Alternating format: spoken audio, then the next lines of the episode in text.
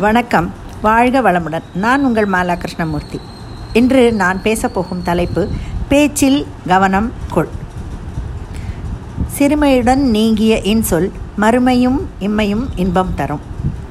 நன்றி எறுதல் பொறையுடைமை இன்சொல்லோடு இன்னாத எவ்வுயிர்க்கும் செய்யாமை கல்வியோடு ஒப்புருவற்ற அறிதல் அறிவுடைமை நல்லினத்தாரோடு நட்டல் இவை எட்டும் சொல்லிய ஆசார வித்து ஆசார கோயிலிருந்து எடுத்தது.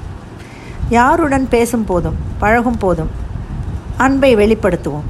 நாம் எந்த செயலை செய்தாலும் யாரை சந்தித்தாலும் நம் கொள்கை நல்லவற்றை கேட்பதே நல்லவற்றை பேசுவதே ஆக இருக்க வேண்டும்.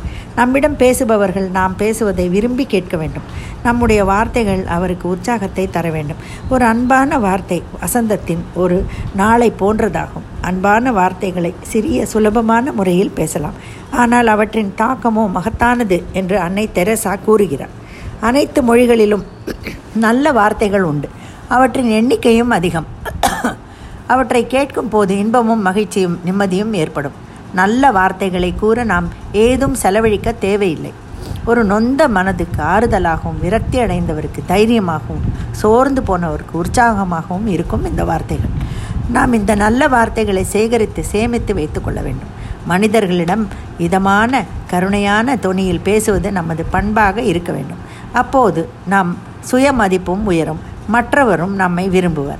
நம்முடைய நட்பை நாடுவர். நல்லதை பேசு. அப்படி பேச நல்ல மனம் வேண்டும். அதற்கு எந்த கடினமான உழைப்பும் தேவையில்லை. எந்த நேரத்திலும் எந்த இடத்திலும் யாராக இருந்தாலும் நம்மை மட்டும் நம்மிடமிருந்து உதிக்க வேண்டும். யாரையும் கேலி கிண்டல் செய்யாமல் பேசுவதே நம் நோக்கமாக இருக்க வேண்டும். ஒருவரை மட்டமாக பேசி இன்னொருவர் உயர முடியாது. நாம் ஒருவருக்கு ரோஜா பூவை கொடுத்தால் நம் கையிலும் ரோஜா பூவின் மனம் வீசும். நமக்கு பிடிக்காதவர்களிடம் கூட நல்லவற்றையே பேசுவோம். இதுதான் வெற்றி பெற்ற மனிதர்களின் ரகசியம். அவர்களுக்கு நல்லதே செய்வோம். எங்கும் சூரிய ஒளியை பரப்புவோம். நல்ல வார்த்தைகள் மற்றவர்களுக்கு மட்டும் நல்லன செய்யக்கூடியவை அல்ல. நம்முடைய ஆத்ம பலத்தையும் உயர்த்தவும் செய்யும். கண்ணோட்டம் என்னும் கழிப்பெருங்காரிகை உண்மையால் உண்டிங்கு உலகு. கவலையுற்ற மனிதனுக்கு செலவில்லாமல் கவலையை தீர்க்கும் மருந்தாக நம் சொல்லும் செயலும் இருக்க வேண்டும். அது அவருடைய உள்ளத்தின் காயத்தையும் மனதின் வலியையும் போக்கும். நம் நல்ல வார்த்தைகளுக்கு சக்தி உண்டு. ஆக யாருடன் பேசினாலும் நல்ல இனிமையான இதமான குளுமையான மனதுக்கு சுகம் தரும் வார்த்தைகளையே பேசுவோம்.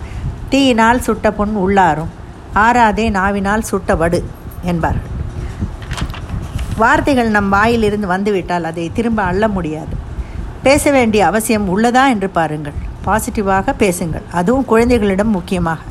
பல சண்டை சச்சரவுகளுக்கு காரணம் இந்த பேச்சு தான் யாரிடம் பேசுகிறோம்? என்ன பேசுகிறோம்? ஏன் பேசுகிறோம்? என்று சற்று யோசித்து தான் பேச வேண்டும். அப்போதுதான் அது நன்மை பயக்கும். நன்றி வணக்கம்.